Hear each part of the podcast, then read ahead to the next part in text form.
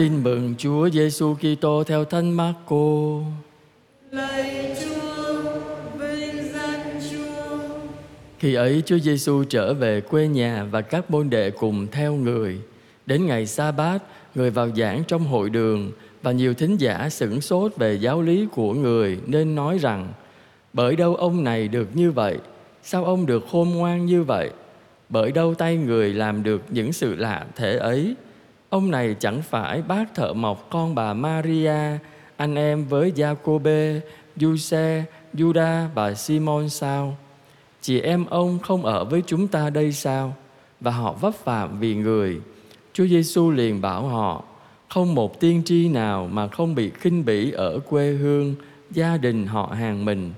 Ở đó người không làm phép lạ nào được, ngoại trừ đặt tay chữa vài bệnh nhân.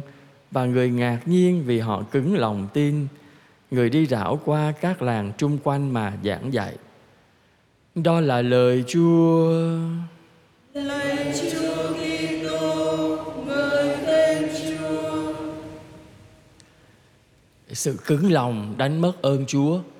Kính thưa các bạn chị em thân mến, chúng ta thấy Chúa Giêsu đi rao giảng khắp nơi, làm phép lạ biết bao nhiêu, và đi đâu người ta cũng chào đón, người ta vui mừng, người ta mong chờ được gặp được Đức Giêsu. Trong khi Đức Giêsu về thăm lại quê hương thì chính những người cùng quê lại từ chối. Và Chúa Giêsu cảm thấy ngạc nhiên, không biết tại sao mà người ta cứng lòng như thế. Thật sự thì cái lý do cứng lòng cũng dễ hiểu thôi các bạn chị em. Bởi vì người ta nhìn Chúa Giêsu bằng một cái nhìn theo kiểu của người ta, cái nhìn của thành kiến, cái nhìn của yên trí, cái nhìn của hẹp hòi, thì làm sao đón nhận Đức Giêsu được. Cho nên trong Kinh Thánh người ta đặt ra những câu hỏi: bởi đâu ông này làm được như vậy?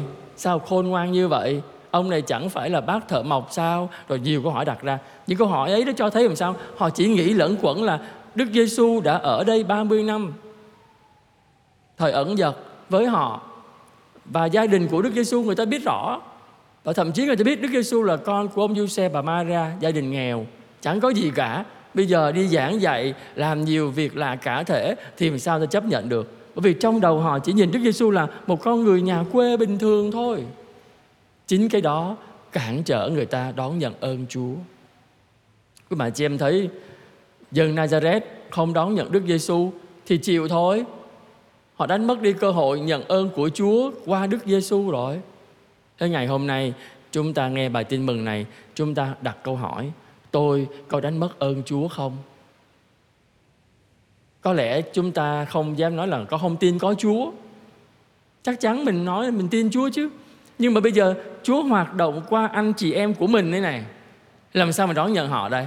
Với cái nhìn thành kiến đấy.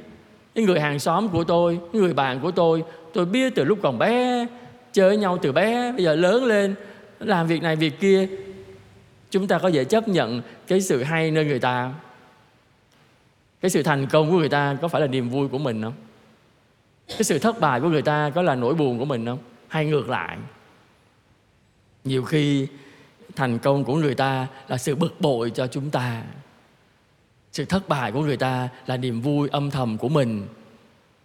Bởi vì chúng ta mang trong mình sự ích kỷ, sự hẹp hòi, sự thành kiến, và khi đó chúng ta đánh mất ơn Chúa.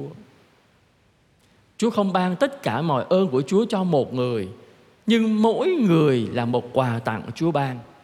Mỗi người Chúa ban cho một ân sủng khác nhau. Để khi chúng ta sống chung với nhau đó, chúng ta sẽ lãnh nhận ơn của Chúa một cách đầy tràn qua anh chị em của mình.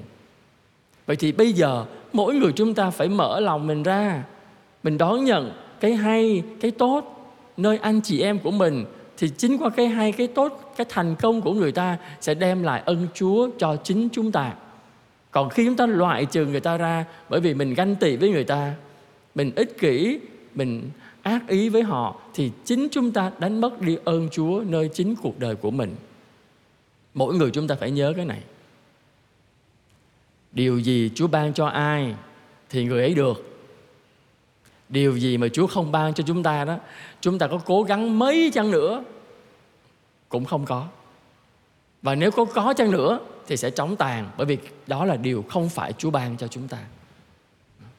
Cho nên lời Chúa hôm nay nhắc mỗi người chúng ta, chúng ta đừng cứng lòng, nhất là đừng đóng lòng mình lại trước cái thành công, trước cái hay của người khác. Nhưng hãy nhận ra ơn Chúa ban qua anh chị em của mình, và chúng ta đón tiếp tất cả mọi người như họ là. Họ là như thế nào chúng ta đón nhận như vậy. Họ hay, chúng ta học nơi cái hay của người ta. Họ dở, chúng ta rút kinh nghiệm từ khiếm khuyết nơi họ. Tất cả đều là những bài học, tất cả đều là những ân sủng, tất cả đều là những cơ hội để Chúa làm cho chúng ta được biến đổi đấy. Vậy chúng ta xin Chúa cho mỗi người chúng ta luôn luôn biết nhìn thấy ơn Chúa nơi anh chị em mình, nhìn thấy sự hoạt động của Chúa nơi qua từng việc mà anh chị em chúng ta làm.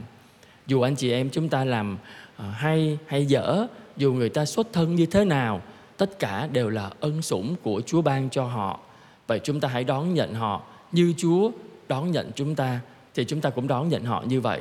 Và khi chúng ta đón nhận nhau như vậy thì chắc chắn ân sủng của Chúa đầy tràn trên mỗi người chúng ta.